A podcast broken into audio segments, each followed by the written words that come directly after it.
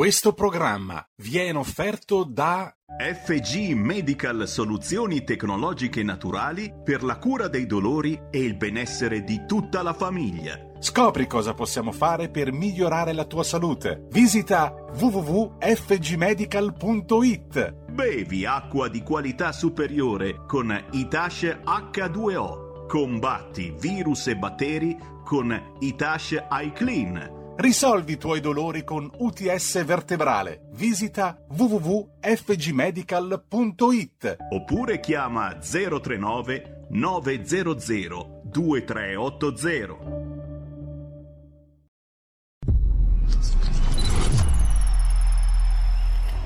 Va ora in onda Zoom, 90 minuti in mezzo ai fatti. Conduce Antonino Danna.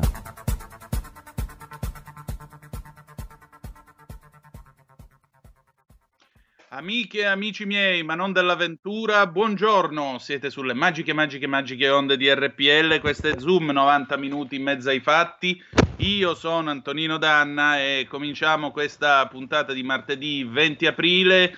Eh, con ovviamente i saluti a tutti voi, ma anche i saluti in quel della plancia comando delle magiche onde di RPL al nostro Giulio Cesare Carnelli e naturalmente a Federico il Meneghino Volante. L'appello è sempre quello, negli ospedali il sangue serve sempre, andate a donare il sangue, sentite l'Avis, sentite il vostro centro trasfusionale, però date sangue perché è sempre necessario, al di là dell'emergenza Covid e così via, ed è anche un gesto estremo di civiltà. Cominciamo subito la nostra trasmissione perché oggi sarà una puntata, lo sapete, eh, sul tema del documento sparito che comprovava le incapacità del governo italiano nella gestione della presente pandemia. Ne parleremo con Robert Lingard che ha scoperto appunto la magagna. Oggi ha rilasciato un'intervista ai nostri amici della verità, ma oltre a questo ehm, ci farà il punto della situazione. Secondo voi il ministro Speranza deve andarsene? Domanda ormai abbastanza retorica, credo, in barba a qualsiasi appello firmato da personaggi più o meno noti. Mm, vi ricordo le zappe per i vostri WhatsApp 346 642 7756. Cominciamo subito ballando con chi? Con Marcella Bella, Nessuno mai, 1974 e andiamo.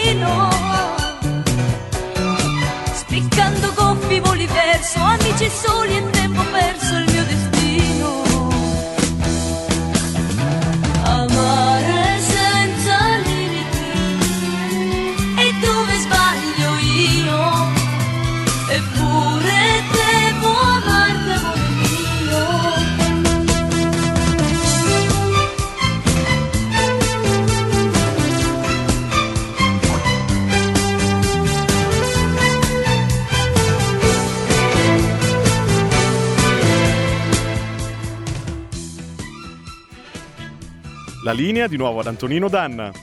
Grazie Federico ed era Marcella Bella con un pezzo scritto ovviamente da suo fratello l'immenso Gianni nel 1974, nessuno mai, tra l'altro a questo pezzo generalmente convenzionalmente si fa risalire la nascita del fenomeno che poi è diventato l'italo disco con eh, i DD Sound, La Bionda, poi negli anni 80 The Narrow, gli Scotch, Ivana Spagna, Sabrina Salerno e così via. Allora, noi cominciamo subito il nostro spazio, sempre qui sulle magiche, magiche, magiche onde di RPL con Zoom 90 minuti in mezzo ai fatti. Antonino Danna al microfono con voi, ma c'è anche il nostro momento fronte del blog con l'immenso Edoardo Montolli. Edoardo, ciao, buongiorno. Buongiorno, non esageriamo, immenso. eh no, stavolta devo dire la verità, cioè tu sei sempre puntuale, puntuto, bravo nei pezzi che scrivi per cronaca vera e che scrivi in generale, ci mancherebbe pure, però stavolta la chiusa finale con eh, tuo figlio che entra in scena con le quattro categorie a complicare per l'ennesima volta il concetto dei voti e delle valutazioni è stato un tocco di classe. Comunque andiamo per ordine. Eh, oggi ti sei concentrato sul tema delle parole, soprattutto su una definizione che io ho trovato abbastanza odiosa, sono d'accordo con te, usata da Nicola Zingaretti sui lavoretti. Vogliamo smorfiare, vogliamo spiegare questo, questa parola così antipatica? Eh, che sensazioni giustamente ha suscitato in te e che riflessioni ti ha dato? Ma insomma, sostanzialmente io non lo so come ho scritto che mestiere faccia nella vita privata questo signore, per quanto ne so io, in politica da poco dopo eh, il diploma da odontotecnico ed è mantenuto nel suo ruolo di politico dalle tasse dei cittadini. Ora che questo signore si permetta di definire eh, i baristi e quelli che lavorano in palestra eh, i loro lavori come lavoretti, a me pare una cosa che si commenta da sola, perché stiamo parlando di persone che invece il, si mantengono eh, sudando il proprio compenso eh, rischiando del proprio, alzando la saracinesca alle 5 del mattino, chiudendola alla, alla, alla sera, persone che non conoscono la parola ferie, ecco, definirli lavoretti eh, credo che si commenti da solo, però su questo eh, vado a raccontare una serie di passaggi perché esatto. credo che ci esatto. siano sempre delle ragioni per cui si usano determinati termini e prendo a spunto eh, la spassosa inchiesta che ci ha regalato eh, Milena Gabanelli su come le istituzioni eh, cambino repentinamente eh, i nominativi, eh, eh, i loro nominativi, a partire dalla tassa dei rifiuti, saranno chiamata in mille modi diversi e non si capisce perché, per continuare con la tassa sulla casa, l'ICI che ha cambiato mille volte nome e non si sa perché, anche se poi, come racconto, eh, qualche volta si scopre il perché. No? Ad esempio certo. quando eh, Renzi annunciò con il ridicolo slogan Bye bye Equitalia l'abolizione di Equitalia. In realtà aveva semplicemente cambiato nome no? e l'hanno trasformata nell'agenzia della riscossione e avevano cambiato il nome perché dietro il nome, Equita- il nome di Equitalia purtroppo molta gente che era stata spogliata di tutto dallo Stato si era suicidata, quindi il nome era compromesso e lo hanno cambiato perché queste persone pensano che basti cambiare il nome per risolvere le cose. No? In un altro caso, molto importante, eh, faccio riferimento a quanto aveva scritto il noto penalista eh, Fabio Schembri su eh, Fronte del Blog all'inizio della pandemia. Il concetto e di cioè, indennizzo. Sì, aveva parlato degli indennizi che sono previsti dal codice. Eh, quando si, il, il, codice civile all'articolo 2045 parla proprio di un'ipotesi che si eh, eh, adegua perfettamente a quella del lockdown, cioè quando bisogna indennizzare qualcuno anche se si è intervenuti per salvarlo da un pericolo. No? In quel caso eh, bisogna dare l'indennizzo. Ora noi che cosa abbiamo? Abbiamo dei governi che non hanno mai utilizzato la parola indennizzo li hanno chiamati ristori, adesso li chiamano sostegni e in questa maniera la gente ha come l'impressione, evidentemente, che si tratti di una concessione e la concessione non è mai equa, Ma se noi utilizziamo il termine tecnico e vediamo a sapere che l'indennizzo ci spetta di diritto, allora io pretendo che l'indennizzo sia equo, non l'elemosina che hanno concesso fino adesso agli autonomi, alle imprese, eccetera. Ora, naturalmente, se Zingaretti utilizza il termine lavoretti, è logico aspettarsi dai sostegni, e quindi non dagli indennizi, che ci arrivino delle mance, perché in fondo queste persone fanno dei lavoretti, no? Ecco, questo è il problema del cambiare i termini e di non utilizzare quelli giusti. Esatto, esattamente.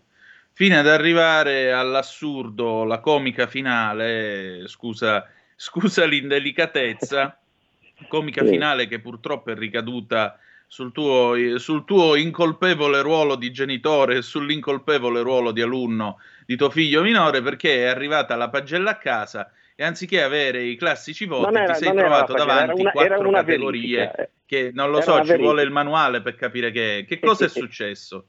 Niente, sulla verifica c'era scritto PCS. Io ho detto che ecco. cosa vuol dire? Sono andato a vedere, il bambino è in seconda elementare, sono andato a vedere la circolare, non ci sono più né i voti di, come numero, ma neanche i giudizi classici, no? cioè sufficiente, discreto, buono, distinto, ottimo. No, ci sono quattro categorie. PCS che vuol dire prova completamente superata, PSU che vuol dire prova superata, eh, P, eh, PNS prova non superata e un altro che mi sfugge perché esattamente come scrivo dovrei avere sotto mano la circolare per capirci qualcosa. Ecco, io non so come facciano le medie, però di sicuro da 10 i voti sono diventati 4 e il bambino ha già fatto capire che anche per lui è una fregatura. Ho detto ancora non hai visto niente perché quando crescerai ti renderai conto che cosa sono le istituzioni. Esatto, esattamente. Tra l'altro nel mio caso io per esempio avrei equivocato perché PCS eh, pezzo di cretina e somaro, cioè io lo avrei interpretato in senso cattivo. Sembrava l'acronimo di un insulto, certo. E eh, appunto sarebbe finita molto male, cioè voi vi rendete conto i rischi che corrono nelle famiglie a mettere ste robe PCS? Ma PCS da che? Ma dammi 9, non mi dire PCS.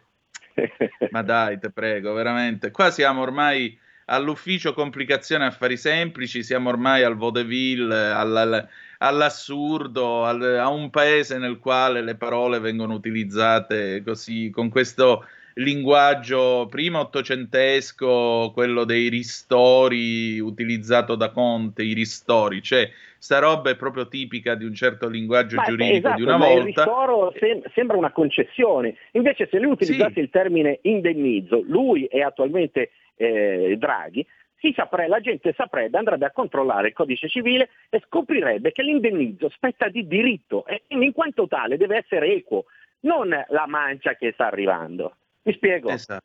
Questo è il, il vero eh, nocciolo del problema e non lo dico io, l'ha scritto uno dei più importanti penalisti italiani su fronte del blog. Peraltro, se volete approfondire questo articolo, lo trovate sia sul momento eh, di cronaca vera eh, di questa settimana, sia su fronte del blog. Ma su fronte del blog recentemente abbiamo fatto un post eh, che è stato scritto da Simona Tonini, nel quale ha evidenziato come in un anno reddito, la richiesta di reddito di emergenza sia aumentato dell'800%.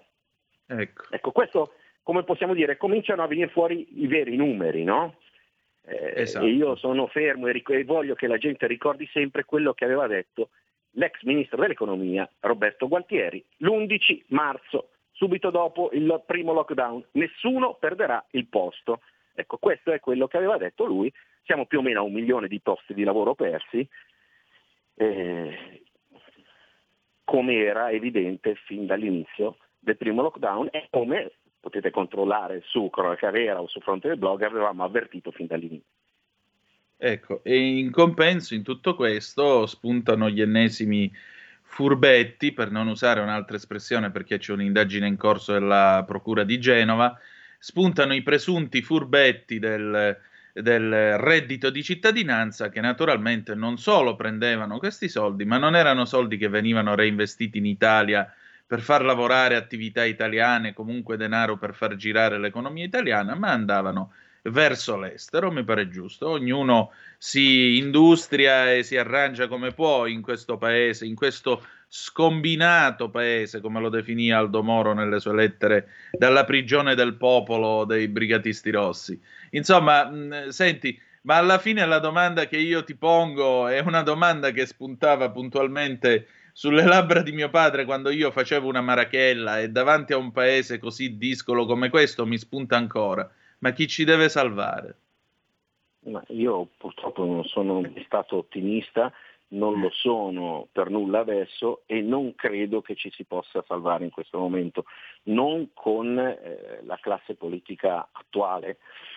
Eh, recentemente, forse ieri, è uscita un'intervista a forse più noto avvocato italiano, no? Coppi, sì. eh, sul quotidiano Libero, il quale ha spiegato, eh, è entrato nel merito di uno dei grossi problemi italiani, che è quello della giustizia, della riforma della giustizia, che era al centro anche di uno dei miei libri più discussi, che è stato il caso Genchi, che riportava le stesse problematiche, gli, peraltro con gli stessi nomi, riportati nel sistema il libro scritto da Palamara con il direttore del giornale Sallusti. E che cosa dice Copi sostanzialmente? Che purtroppo per, eh, si, per sistemare il problema della giustizia, per una vera riforma della giustizia, sostanzialmente che cosa dice? Mancano le competenze in questa classe politica perché si possa fare, quindi dovrebbero affidarsi ad una dozzina di giuristi perché possano capire l'entità del problema, perché il problema è che in Italia si capisce la giustizia solo nel momento in cui ci si scontra. No? Eh, il caso, visto che sono RPL e parlo di questo, il caso di Salvini mi pare assolutamente emblematico. No?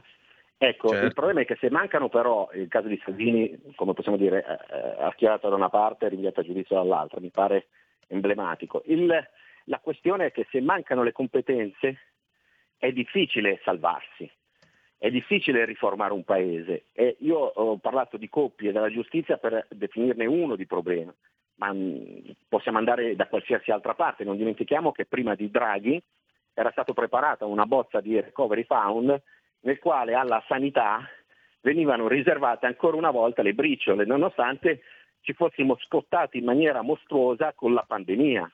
Ecco, questa è la cosa eh, che è assurdo anche soltanto ipotizzare concepire che invece era stata messa su, nero su bianco. Ecco, tanto per gradire.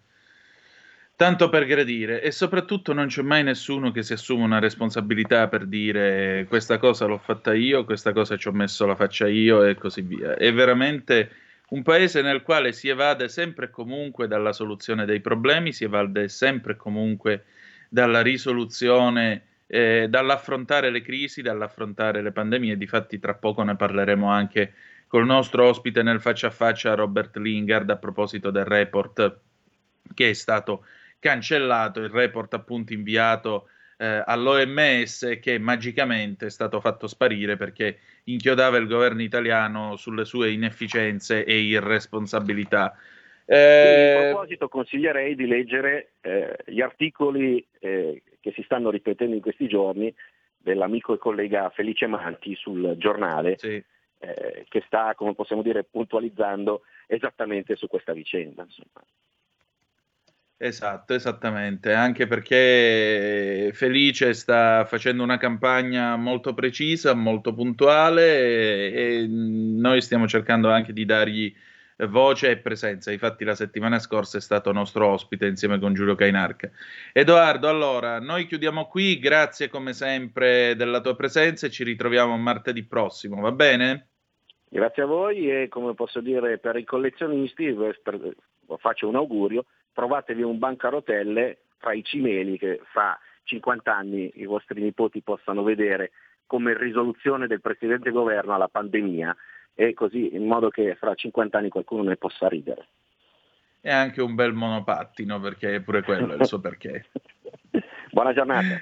Grazie a te Edoardo, ciao. E allora riprendiamo la linea, nel frattempo è arrivato già un vostro Whatsapp al 346 642 7756, poco prima del nostro faccia a faccia con Robert Lingard Uh, che cosa ci scrive questo ascoltatore? Speranza vada a casa, un incapace menefreghista tipo Francia o Spagna purché se magna, uno dei tanti senza orgoglio. Mm, stamattina Francesco Borgonovo eh, scrive sulla verità Speranza ha mentito, era stato informato del rapporto dell'OMS prima della censura.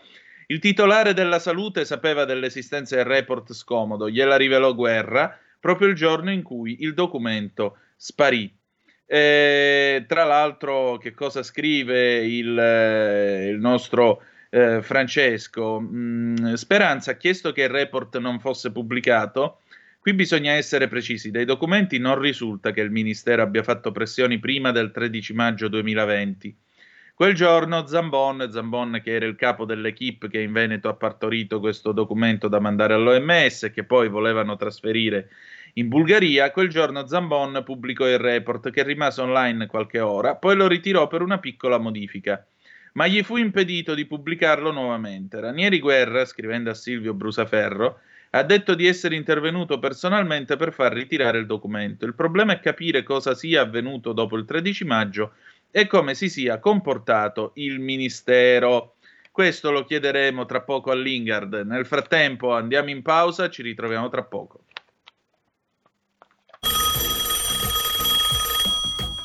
Pronto? Avvocato. Mi dica. C'è bisogno di lei. L'avvocato risponde. Ogni venerdì dalle 18.30 con l'avvocato Celeste Collovati. Solo su RPL, la tua radio.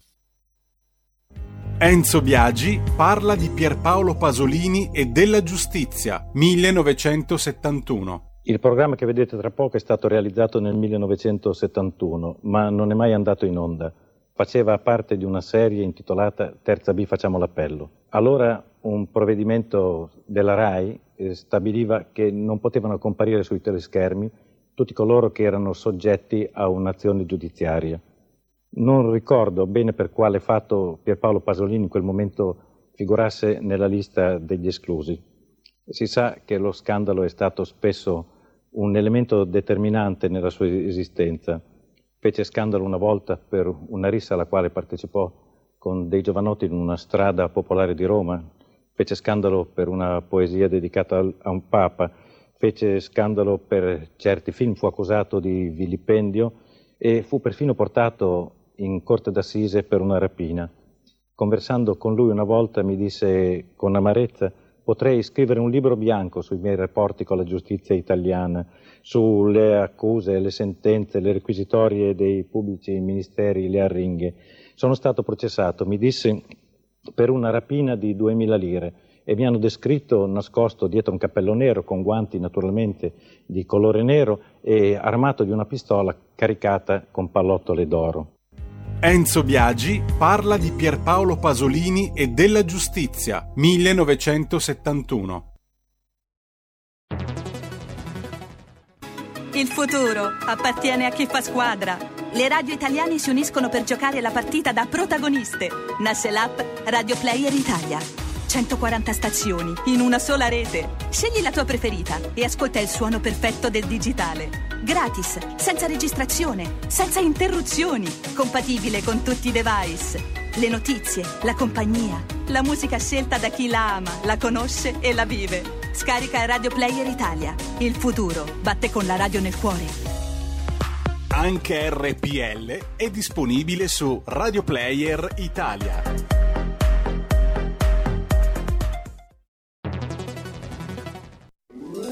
Stai ascoltando RPL. La tua voce libera, senza filtri né censura. La tua radio. La linea di nuovo ad Antonino Danna.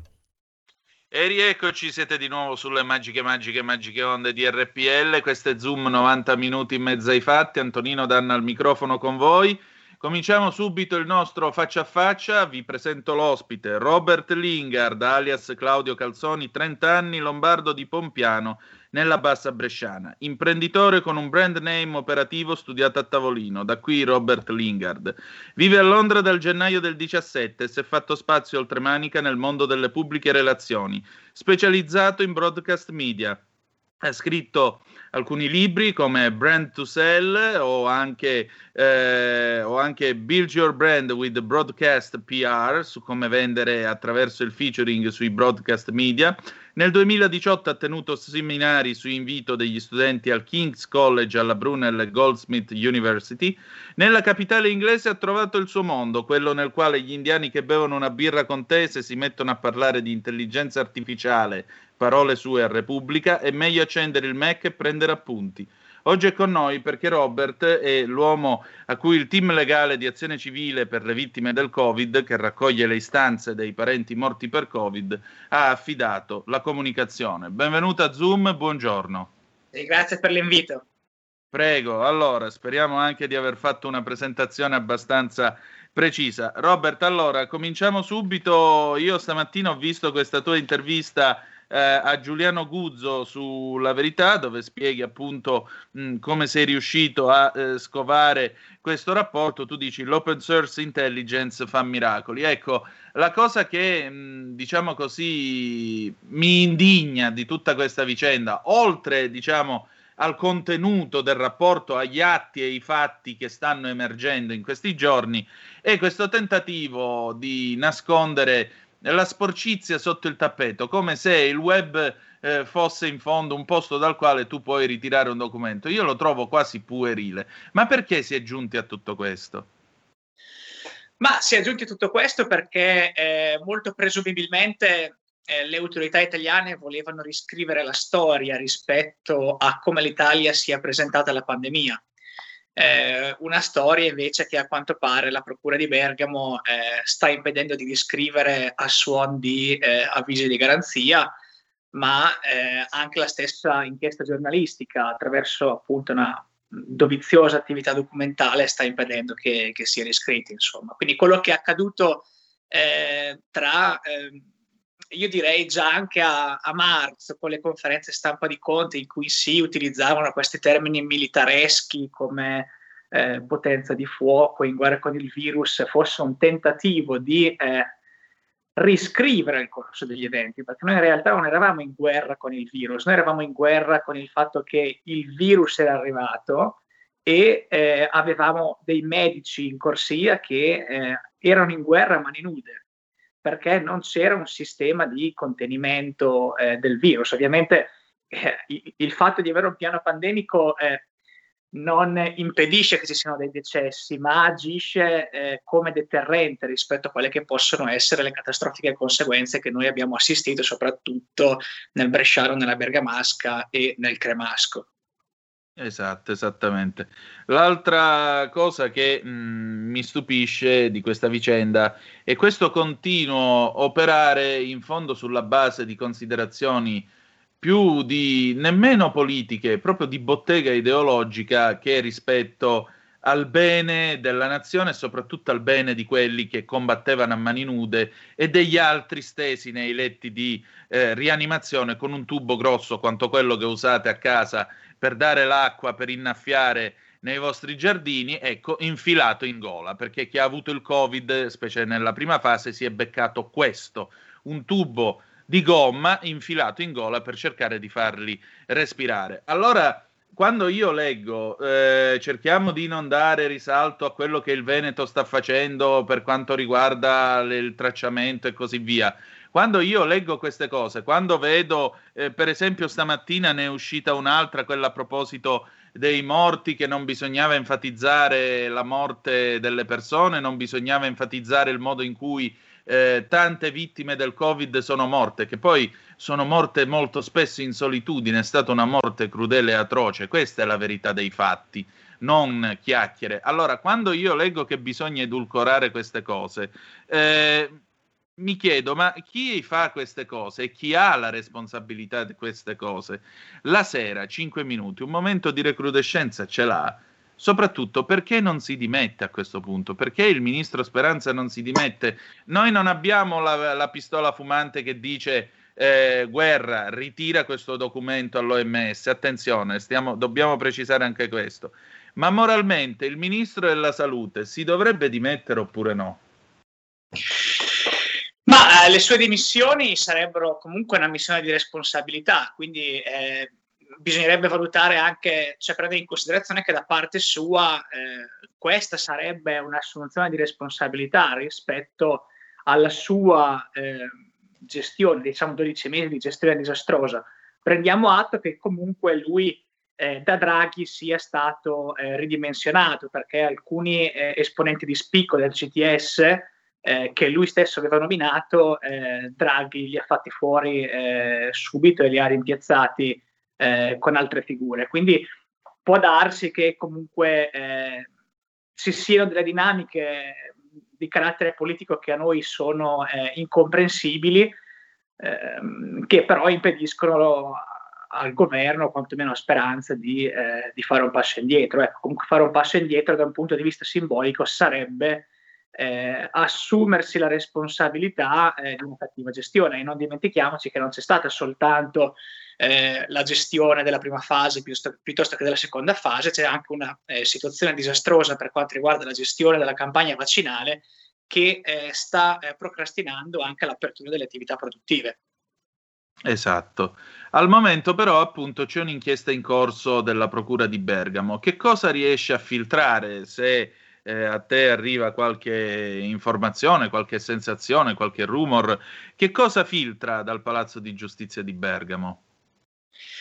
Ma al momento sappiamo che ci sono eh, cinque indagati più, eh, più Ranieri Guerra, poi per quanto riguarda il ministro Speranza eh, può darsi che gli siano riconosciute delle responsabilità politiche, ma al momento, da quanto si apprende eh, dai quotidiani, non ci sarebbero, soprattutto quelli locali, eh, non ci sarebbero gli estremi eh, per un avviso di garanzia eh, a speranza rispetto al materiale che comunque la Procura eh, ha visionato fino adesso.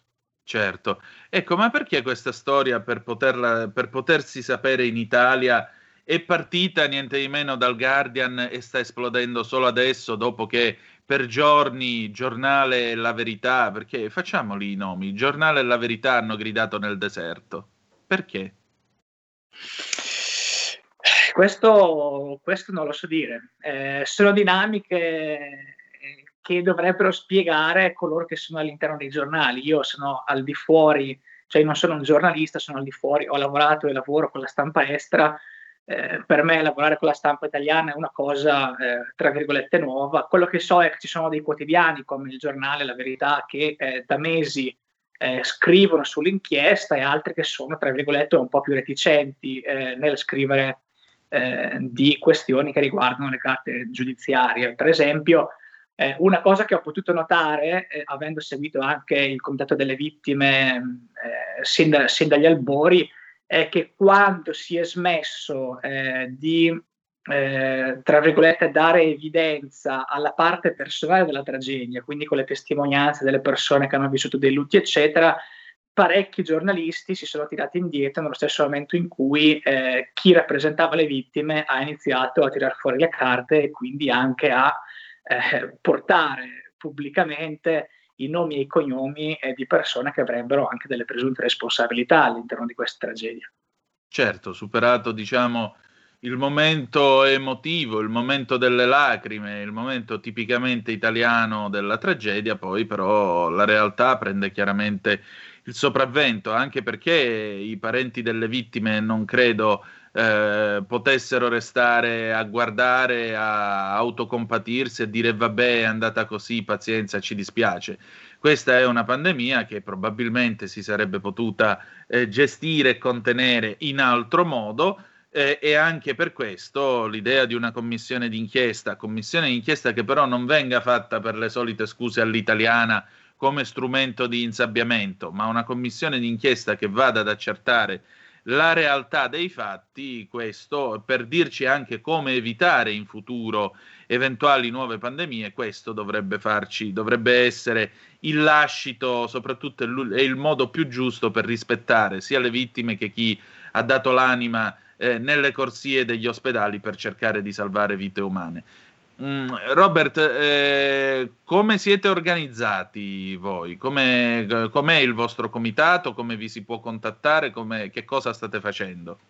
Ma noi, eh, ci sono io che non sono un legali, che comunque faccio un po' di eh, consulente ricerca documentale eh, all'interno comunque del team dei legali, ci sono cinque legali, adesso abbiamo ricevuto eh, poco più di 500 adesioni da parte dei familiari delle vittime per fare causa eh, al Ministero della Salute, alla Presidenza del Consiglio dei Ministri e anche eh, alla Regione Lombardia per quella che è stata la gestione nella prima fase eh, della pandemia. Perché come, come dicevi tu, eh, nella prima fase la gente sì veniva intubata, ma non dimentichiamoci che ci sono state anche migliaia di persone che sono morte nel letto di casa eh, perché mancavano le ambulanze, perché eh, c'erano gli ospedali che scoppiavano, non c'erano più i posti letto.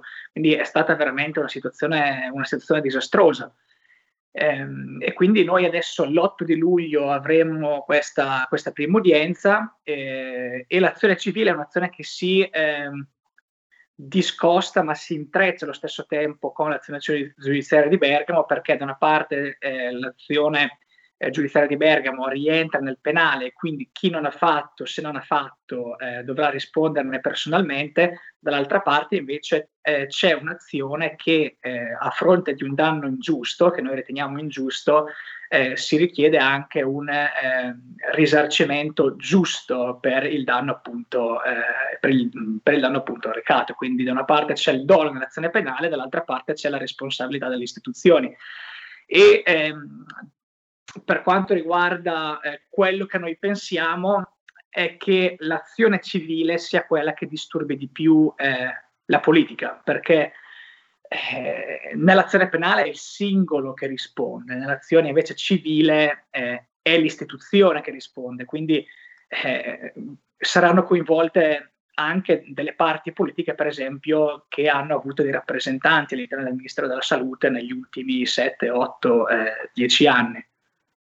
Certo, eh, credo anche fino alla gestione di Beatrice Lorenzin e pure indietro a leggere alcuni, alcune valutazioni e ricostruzioni dei colleghi sulla stampa.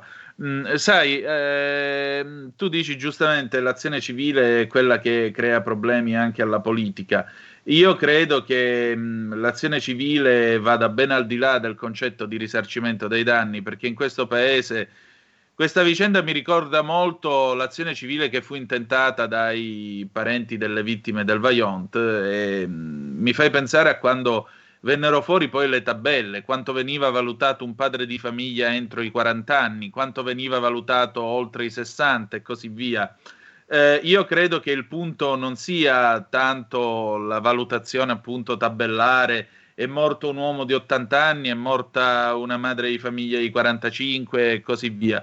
Il punto è tenere alta appunto eh, la, la, luce, l'attenzione di tutti gli italiani su quello che è accaduto e imparare, soprattutto a me pare, eh, quello che è distorto è andato in questa vicenda, proprio per evitare in un mondo sovrappopolato, in un mondo nel quale molto probabilmente le pandemie si ripeteranno, Sava Sandir, in un mondo globalizzato in cui eh, viaggiano le merci e portano qualsiasi cosa anche nel nostro ambiente, naturalmente dovremo imparare a difenderci e proteggere, spero. Sì, sì, sì, no, ma eh, guarda, intrecci proprio quello che dice il legale rappresentante del team dei legali, cioè l'avvocato Consuelo Locati. Lei dice anche solo un euro eh, basterebbe eh, per dimostrare che c'è un'assunzione di responsabilità, che la politica ha fallito, le istituzioni hanno fallito. Perché qui ci troviamo di fronte ad una, ca- una, ad una catena di persone che avrebbero dovuto fare e non hanno fatto, che sono pagate dal cittadino per essere tutelate e che non hanno fatto. Basti pensare, per esempio, no, al di là della questione sanitaria, Ogni tre anni bisognerebbe mandare queste autovalutazioni rispetto alla preparazione pandemica alle istituzioni europee, farlo obbligatoriamente. E nel 2017, per quanto riguarda appunto le, autovalut- le ultime autovalutazioni disponibili, cioè si dichiarava all'Europa che non era mai stata fatta un'analisi dell'impatto eh, di una pandemia sulle attività produttive, non c'era nessun piano di recovery, non, fa- non, era mai stato preso in considerazione l'impatto di una pandemia in termini di disruption so- sociale. Quindi, per esempio, eh, se mi chiudono le scuole io devo continuare a lavorare, devo andare sul posto di lavoro, chi è che si prende cura dei miei bambini? Perché comunque io dovrò eh, assumere anche una babysitter. Oppure se io devo eh, stare a casa dal lavoro c'è la questione del eh, lavorare da casa. Però se io lavoro da casa il network aziendale delle mie connessioni internet non è sicuro come il network che io utilizzo in azienda, quindi c'è una minaccia in termini di cyber security. Quindi tutte queste variabili non erano mai state prese in considerazione. Adesso ci troviamo di fronte ad eh, un disastro da un punto di vista sanitario, ma a cui fa seguito anche un disastro da un punto di vista sociale da un punto di vista economico. Esatto. Eh, l'altra cosa infatti che io mi chiedo è come sarà l'Italia quando in qualche modo torneremo a vivere. A proposito di tornare a vivere, visto che mi parli da Londra, eh, come sta andando la vita adesso che Boris Johnson ha, diciamo così, allentato le misure e gradualmente riaperto i pub. Lui non mi pare che abbia parlato di rischio calcolato, che peraltro mi sembra un modo per terrorizzare ulteriormente la gente dicendo loro è un rischio calcolato. Ma eh, guarda, è un, eh, cioè la comparazione con la gestione inglese è, è azzeccata perché eh, Boris Johnson ha ammesso di aver commesso degli errori, differentemente dalle nostre autorità politiche, lui ha ammesso di aver commesso degli errori di sottovalutazione all'inizio.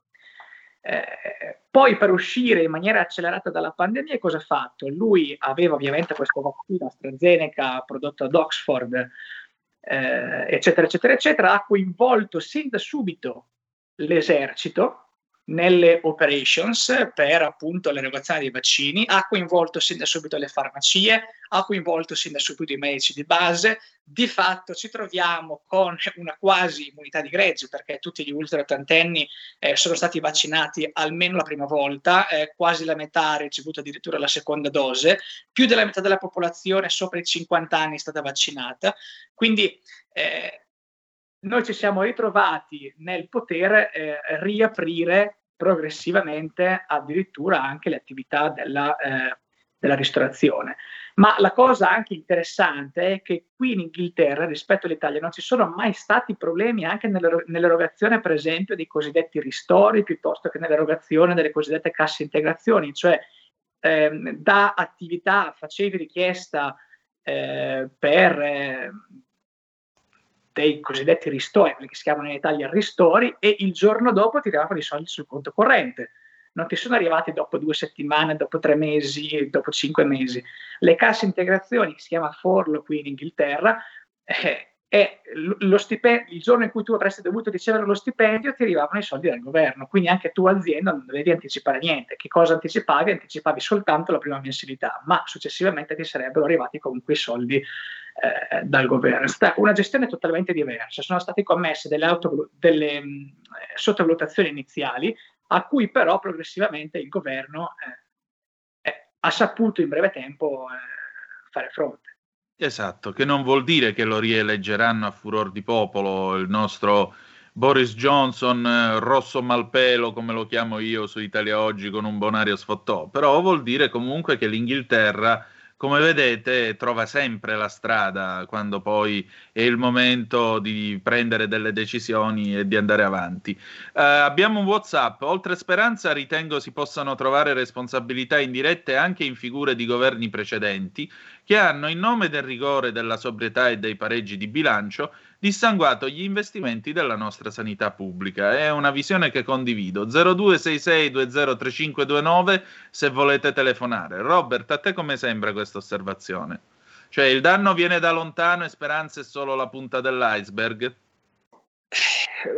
Forse Speranza è quello che ha le responsabilità minori perché lui è arrivato e dopo poco si è ritrovato alla pandemia, ma qui ci troviamo una decisione europea del 2013 che ti impone ti impone proprio a livello europeo eh, di adeguarti alla regolamentazione sanitaria internazionale, a fare degli investimenti anche in termini di infrastrutture eh, da un punto di vista appunto di minacce trasfrontaliere, quindi di eh, virus e quindi di pandemie, eh, e tu, e, tu, non l'hai fatto, tu hai ignorato questa cosa e non è possibile. Che tra l'altro questo, cioè, la base di questa decisione europea del 2013 che ti impone di fare questa cosa è che eh, tu Stato ti devi responsabilizzare, cioè io sono l'Unione Europea e ti dico tu ti devi responsabilizzare, devi fare questi investimenti perché se ti arriva il virus devi avere la capacità di poterlo contenere, perché se tu hai un virus in Lombardia e non lo sai contenere e poi ti arriva in Svizzera. Esatto. No? E se, tu, se, e se il virus ti arriva in, in Svizzera perché tu non hai fatto quello che avresti dovuto fare, e allora poi iniziano anche i seri problemi da un punto di vista, tra virgolette, geopolitico. No? Certo. Perché non dimentichiamoci che quando c'è stata la discussione dei recovery fund, eh, i cosiddetti paesi frugali erano consapevoli delle negligenze eh, italiane e questo era un, anche uno dei motivi per cui loro non concordavano rispetto all'assegnazione e all'erogazione di determinati fondi eh, proprio all'Italia. Esatto, forse non era il caso di fare la campagna contro il virus del razzismo, ma contro il coronavirus, sì. Abbiamo due telefonate in linea. Pronto chi è là? Pronto, buongiorno. Buondì. Buongiorno Antonino, sono Alessandro da Bologna. Buongiorno. Benvenuto, bentornato. Bentrovati. Eh, volevo dire che eh, una parte del sistema sanitario italiano si basa sulla, sul, sulle associazioni, cioè il 118 a Bologna è un'attività svolta da volontari, quindi ci sono questi volontari che impiegano il loro tempo per soccorrere le persone.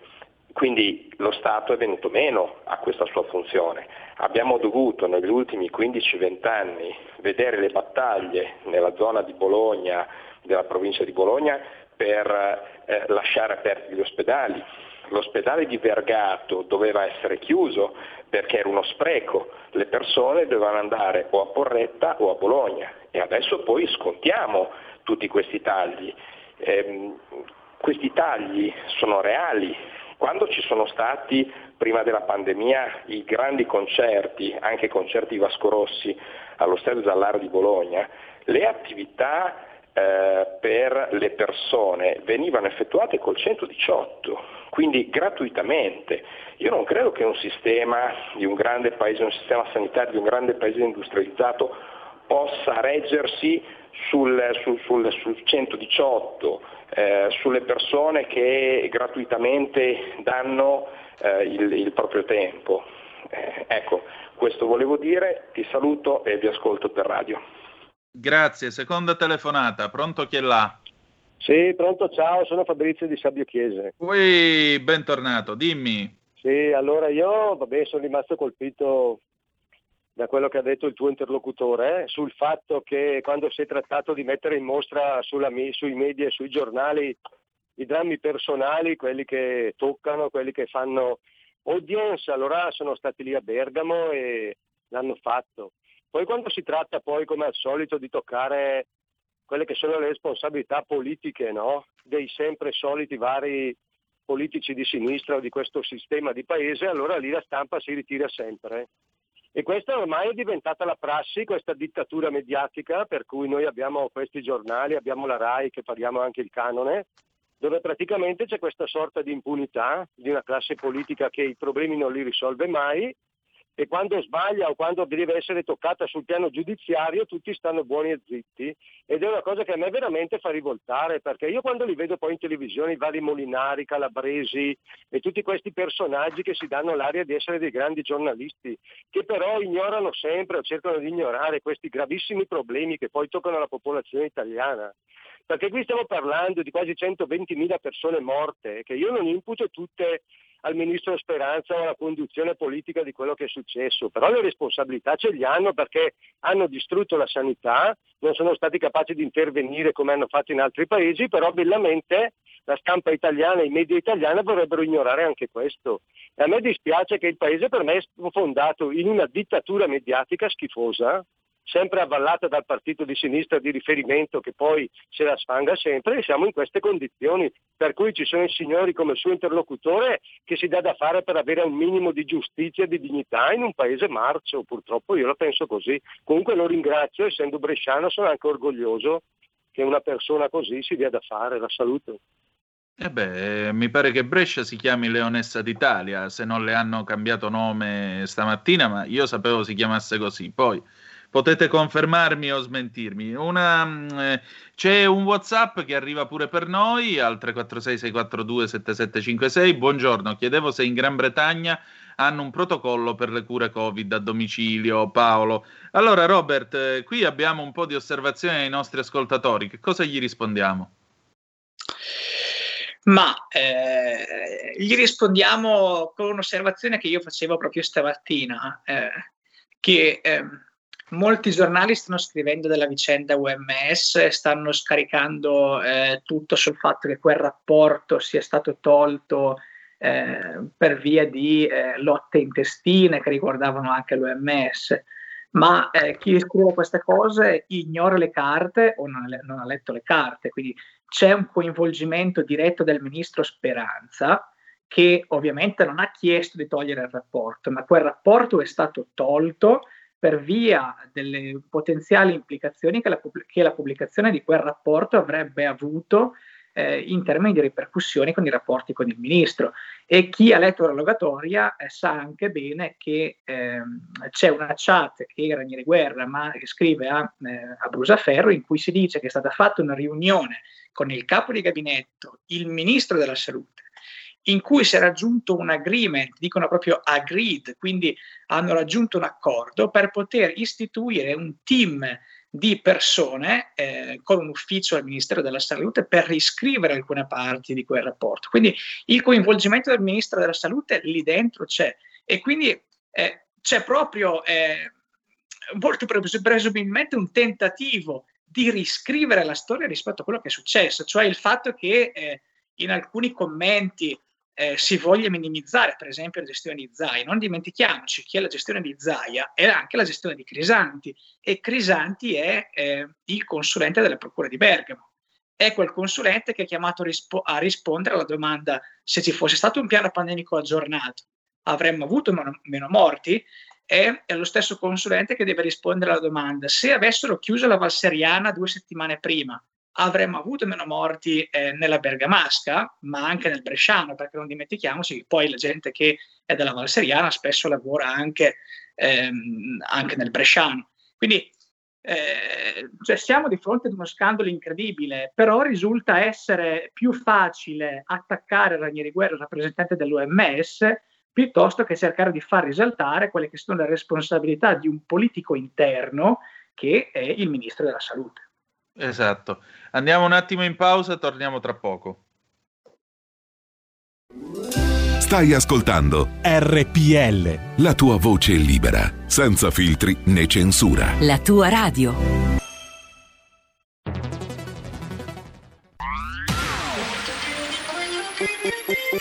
Un suono così non l'hai mai sentito, baby.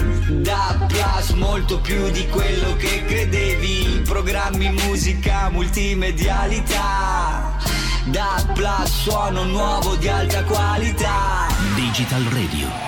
Il suono perfetto. Dub Plus. Anche RPL, la tua radio, è in Digital Radio. Porta con te ovunque RPL la tua radio. Scarica l'applicazione per smartphone o tablet dal tuo store o dal sito radiorpl.it. Cosa aspetti?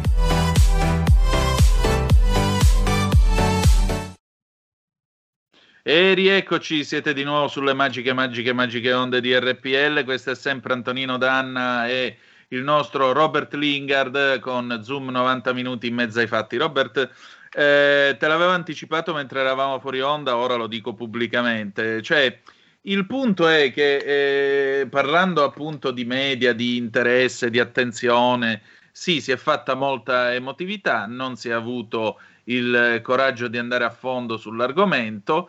E, secondo me uno dei segni del fatto che eh, in questo paese si punti più sull'emotività che non sull'informazione, più sull'infotainment che sull'informazione, è dato dal fatto che ieri, come molti di voi avrete visto alla televisione italiana, non so se tu l'abbia visto, ma lo puoi recuperare, il TG1, il più importante telegiornale di questo paese, ha aperto con la notizia della Superlega di calcio.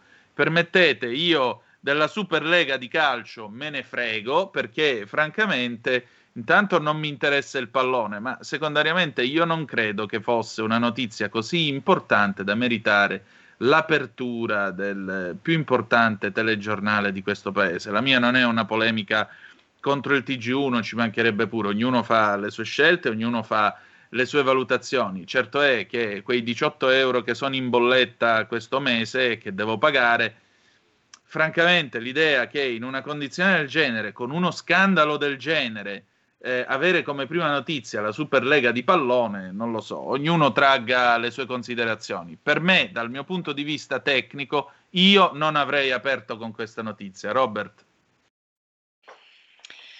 Ma io non entro nel merito delle scelte editoriali, perché comunque ogni stazione televisiva, ogni redazione fa le sue scelte editoriali.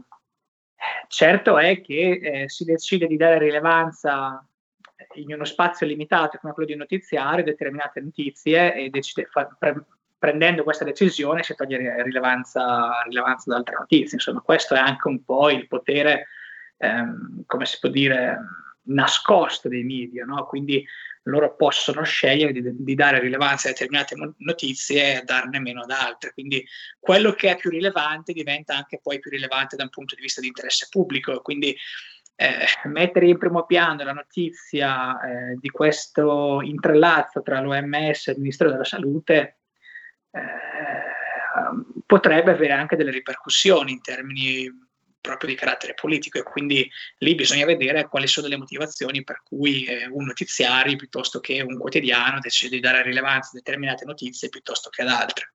Certo, abbiamo due telefonate in coda. Pronto chi è là?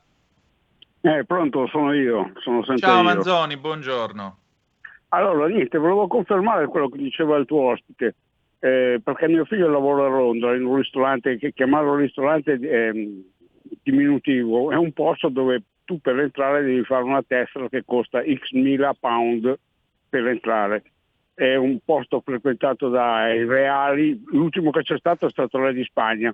Fai conto che lui mm. fa il vice, il vice in cucina, il vice chef, e in cucina sono 50 chef che, che lavorano e dirige questa baracca. Mi ha mandato uno scontrino tempo fa di un indiano che è andato lì a mangiare, a mangiare no, a fare un aperitivo, erano in 19 e hanno speso 47 mila pound, mi ha fatto vedere lo scontrino, di cui 5 mila di mancia. Vedi te. Ecco. Allora, ha ricevuto subito la cassa integrazione. Eh, hanno, l'hanno vaccinato già un mese e mezzo fa e ha 29 anni e funziona così, tutto perfetto, tutto regolare. Qui in Italia... Hanno fatto l'AstraZeneca ma... a tuo figlio? Sì, AstraZeneca, AstraZeneca. Anch'io sono stato vaccinato qua in Canaria sono stato vaccinato 15 giorni fa, AstraZeneca sia io che mia moglie. Non vedo quale sia il problema, non è successo assolutamente nulla. Pum, mi hanno mandato un sms, vieni il giorno tot, all'ora tot e fai la vaccinazione. Sono andato lì in un posto fantastico, in mezz'ora, perché ti fanno stare un quarto d'ora in attesa per vedere l'esito, vaccinato, chiuso, andato a casa. Ciao. Ciao, altra telefonata, pronto chi è là? Eh, pronto, ciao Antonino, senti, sono Clara Buondì. da Rovereto, mi dispiace per ieri, per il signor David, perché io sinceramente non l'ho né minacciato né insultato. Eh, eh, telefonare solo... e dare, dare, a una persona del lecchino, del leccapiedi non mi pare cortese, no, l'ospite è sacro, poi può non no. piacere ma non c'è bisogno di insultarlo. Ma senti Antonino, anche a me per esempio mi dicono sempre ah sei una lecchina della Lega, ma io ne sono orgogliosa se me lo dicono, non è né un'offesa, eh, eh, cioè non è che mi preoccupo se una persona mi dice una, è, un, è una loro idea e io l'accetto. Sì, ma qui il programma sì. lo conduco io e per me Lecchino è un insulto e come tale gradirei che non fosse usato nei confronti degli ospiti che vengono qui perché non è giusto, cioè la polemica si fa sulle idee, non si fa sullo stato delle persone. Non è che Ma se uno è omosessuale e dice una cosa che noi non condividiamo, no, no, gli diciamo eh, vabbè ma tanto niente, sei gay guarda, e lo offendiamo, a parte il fatto che non è nemmeno un'offesa. Sì, ma quello non c'entra Quindi... niente, io ho espresso solo una mia idea, una persona se ti sta sul cavolo non è che è un insulto o una minaccia, eh. Eh, se, Beh, se una persona sta sul cavolo c'è modo e modo di dirlo, dargli eh, del lecchino so, non mi sembra corretto. Comunque, grazie della tua precisazione perché ho potuto precisare anch'io le regole della casa, eh, mio il castello, mie le regole, scusate un attimo. Grazie. Allora, altra telefonata, pronto chi è là? Sì, Andrea da Torino. Salve. Benvenuto. Grazie. Allora, eh, mi riferisco al, alla notizia di oggi che praticamente l'unica cosa che interessa agli italiani non è eh, come arrivare a fine mese o se domani avranno ancora il posto di lavoro, ma la Superlega del calcio. No? Quindi, mm. E il fatto che il TG1 naturalmente eh, dà spazio come prima notizia, forse unica notizia, forse per loro avrebbe fatto, avrebbero fatto una, una puntata monografica addirittura su sta roba. Mi, mi viene da pensare, eh, alcuni anni fa eh, gli svizzeri hanno fatto un referendum eh, dove, dove, veniva loro chiesto, loro lo possono fare, beati loro, veniva loro chiesto se volevano abolire il canone della TV pubblica e hanno detto di no, è chiaro che quando dai alla gente un eh, prodotto di qualità, che, che, dove non si parla di ste cagate come quelle che, che abbiamo visto, della Superlega, eccetera, eccetera, la gente è in grado di riconoscerlo. È in grado di riconoscerlo e, di, e, e, e, dire chiaramente noi siamo contenti di pagare il canone TV che tra l'altro è tra i più alti d'Europa un simile referendum in Italia, chiaramente con la qualità che ci sta dando la RAI, sarebbe stato bocciato eh, mm, immediatamente. Certo.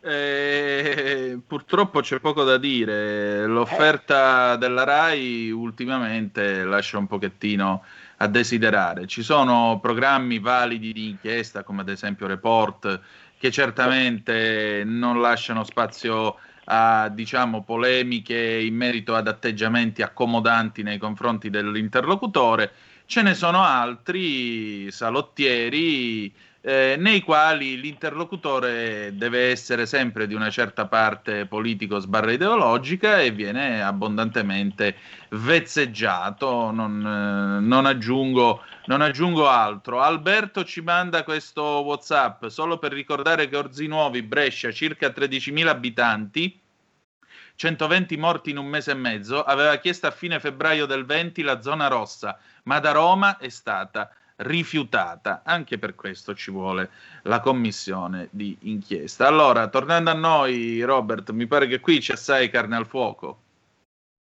Sì, sì, sì, sì. Io credo che sia fondamentale la commissione d'inchiesta perché non dimentichiamoci, per esempio, che il Canada istituì la commissione d'inchiesta nel, 2000, nel 2003 eh, dopo eh, la SARS con soli 20, 25 decessi e eh, pubblicarono un malloppo di circa 1800 pagine da cui eh, sostanzialmente gettarono le premesse per costruire la futura pianificazione pandemica eh, del sistema paese. Quindi loro si erano chiesti eh, come gestire per esempio il contenimento eh, dei virus, cioè tenere il virus al di fuori delle RSA, come per esempio gestire tutta la catena di comando all'interno degli ospedali. Quindi è stato un, un lavoro di 1300 pagine che però alla fine, se noi guardiamo i risultati di quello che è successo quest'anno in Canada e lo compariamo con dell'Italia, eh, la differenza, la differenza la vedi, ancora lì eh, vedi anche la differenza delle responsabilità della politica. Esatto, sembra, sembra anche a me. Eh, il, il, punto è che occorre una assunzione di responsabilità e in questo paese ultimamente il concetto di assunzione della responsabilità si è abbastanza dileguato e defilato. Senti Robert, in Italia le cose non vanno mai a finire e con questo giungiamo alla conclusione di questo nostro colloquio che spero abbia interessato i nostri ascoltatori. Ehm, in Italia le cose non vanno mai a finire. Secondo te come andrà a finire invece la vostra azione e come andrà a finire questa vicenda? Io io sono abbastanza fiducioso, eh, sono abbastanza fiducioso di quello che avverrà al Tribunale di Roma nell'azione civile, ma sono altrettanto fiducioso eh, di tutta la parte d'inchiesta che il procuratore Chiappani e il procuratore Rota stanno portando avanti in questo momento, perché comunque loro hanno dimostrato fino ad ora di non aver paura di nessuno, perché sono andati addirittura a scomodare i vertici dell'OMS, oltre che aver sentito per due volte Speranza, ad aver interrogato la Grillo, l'aver sentito la Lorenzina quindi loro stanno veramente operando a 360 gradi.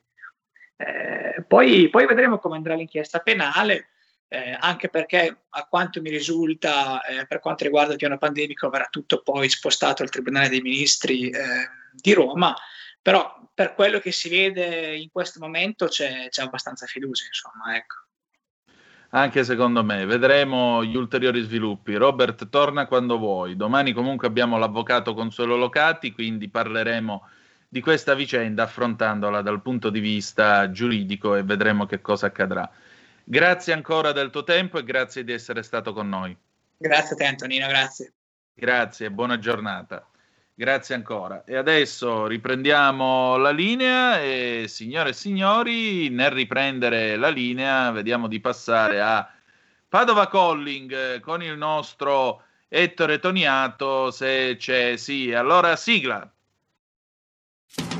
Padova Calling con Ettore Toniato e l'Edicola 206. Ettore, buongiorno. Buongiorno, buongiorno. Qua a Padova, bellissima giornata di sole, stanno asfaltando il piazzale qua davanti. C'è un po' di rumore, però insomma, meraviglioso. Dai. bene, bene, bene. Come vanno le cose all'edicola 206 di via Piero Bon nel quartiere dell'Arcella? Ah, tutto bene, cioè a Padova adesso sono riusciti, Netflix è riuscito a fare indignare la nostra università, infatti parte dal Bo la protesta contro Netflix è un particolare documentario che sta andando in onda eh, su questa piattaforma di streaming. Perché? Che eh, cosa è accaduto?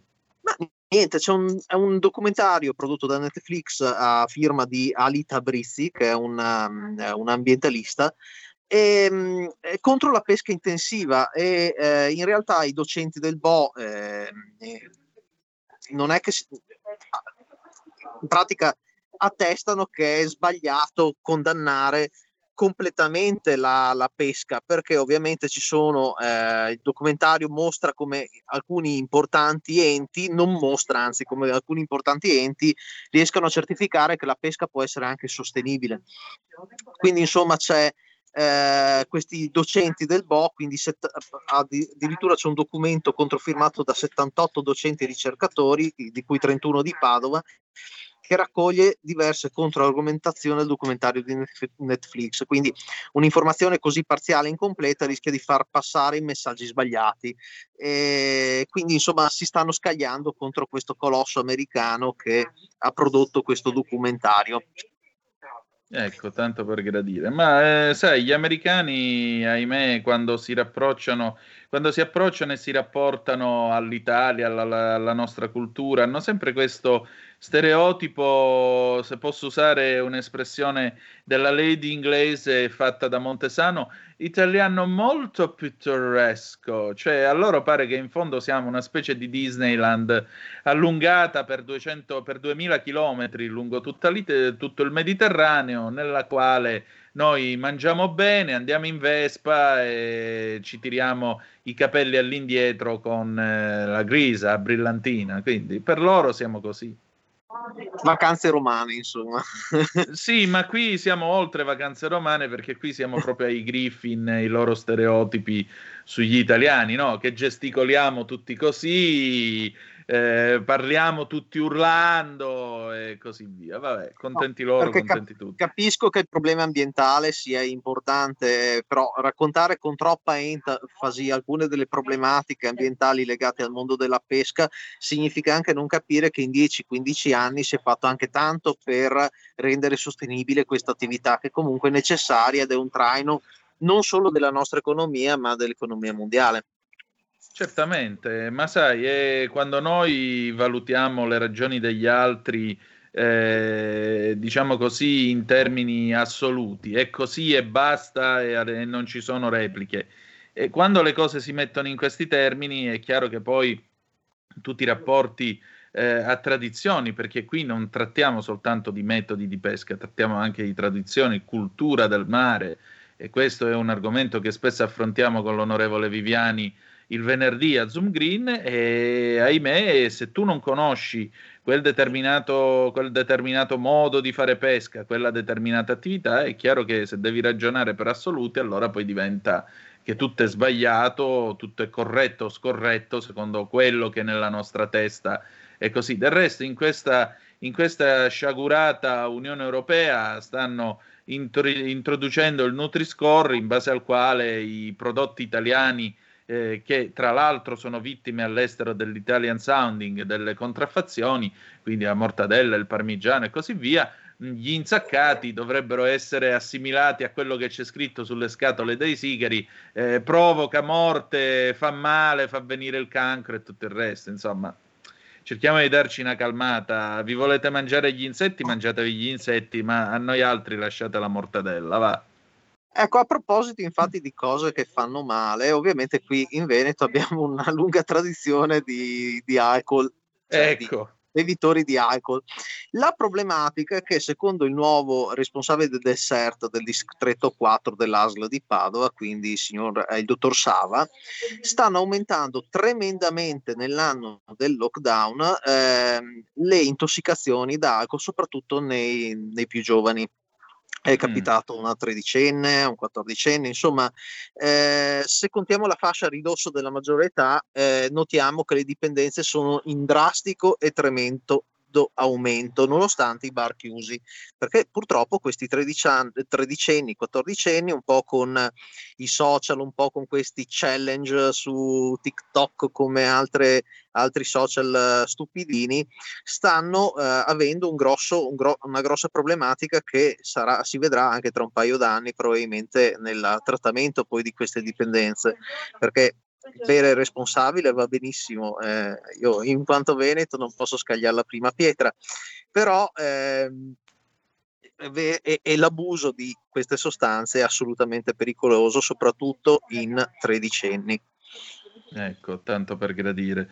E qui però entriamo, diciamo, in un altro campo, e il campo è quello della famiglia, quello nel quale ti si dice ragazzi cerchiamo di essere un pochettino eh, attenti ed evitare di darci a determinate cose. La vita è meglio a pane e formaggio, a 13 anni soprattutto è meglio a pane e formaggio anziché cominciare a ubriacarsi, farsi le canne e tutto il resto. Io nella mia vita mai fatto una canna, per cui non, non ho non ne sento neanche la necessità, francamente preferisco sballarmi qui con voi in diretta anziché perdere tempo eh, con le canne e tutto il resto. Evitate di drogarvi che è meglio, che campate meglio. E poi Ettore, ci sono le moto, le auto. Vai, esatto, Dai. drogatevi di Alfa Romeo invece, già Giusto. che ci siete. Drogatevi di Alfa Romeo che così state meglio, vi salvate un pezzo di storia italiana, tra l'altro adesso c'è in corso, ora che me lo, me, mi permetti di dirlo, c'è in corso una raccolta firme per salvare la palazzina del centro direzionale dell'Alfa Romeo ad Arese, inutile dire che io supporto tutto questo, spero che Sgarbi e chi si occupa di beni artistici e culturali intervenga perché eh, quella è comunque un'opera architettonica di valore, quindi per cortesia vedete di fare qualcosa e cerchiamo di tutelare la storia e la cultura del nostro paese. Prego, Ettore. Luraghi, Come? Viale Giuseppe Luraghi. Ecco, tra l'altro, quindi cerchiamo di fare, di fare queste cose, di fare queste cose che fanno me. Questa è la droga che ci interessa. Quindi questa è la vicenda. Senti, Ettore, eh, diciamo così, oggi che cosa si mangia di buona a Padova, visto che è quasi l'ora? Ma guarda, oggi sto, sto, pensando di pasta al pesto. Con questo caldo, questo caldino, c'è voglia di qualcosa d'estivo, eh, insomma, una cosa semplice, leggera, pinoli, basilico. Insomma, cose che, una cosa che non so, mi, mi viene voglia di pasta al pesto oggi. esatto, esatto. Senti, sai che quasi quasi me la faccio pure io, mo che ci penso. Mm, buono a sapersi, dai. Va bene, Ettore, noi ci ritroviamo domani allora alle 10, eh, sì, alle 10.35, alle 11.40 al solito con Padova Calling. Grazie ancora. Grazie ancora, ti saluto. Allora, adesso riprendiamo la linea e la potete già vedere, credo, su su radiorpl.it, eccola qua, la scintillante Sara Garino, che come potete vedere dietro di sé ha niente proprio di meno che un gigante, il secondo presidente della Repubblica Italiana, Luigi Einaudi da Dogliani, quindi anche tuo corregionale, il quale è al centro del tema della puntata odierna di Alto Mare. Intanto buongiorno, buon onomastico perché oggi è Santa Sara di Antiochia, quindi auguri a chi si chiama Sara.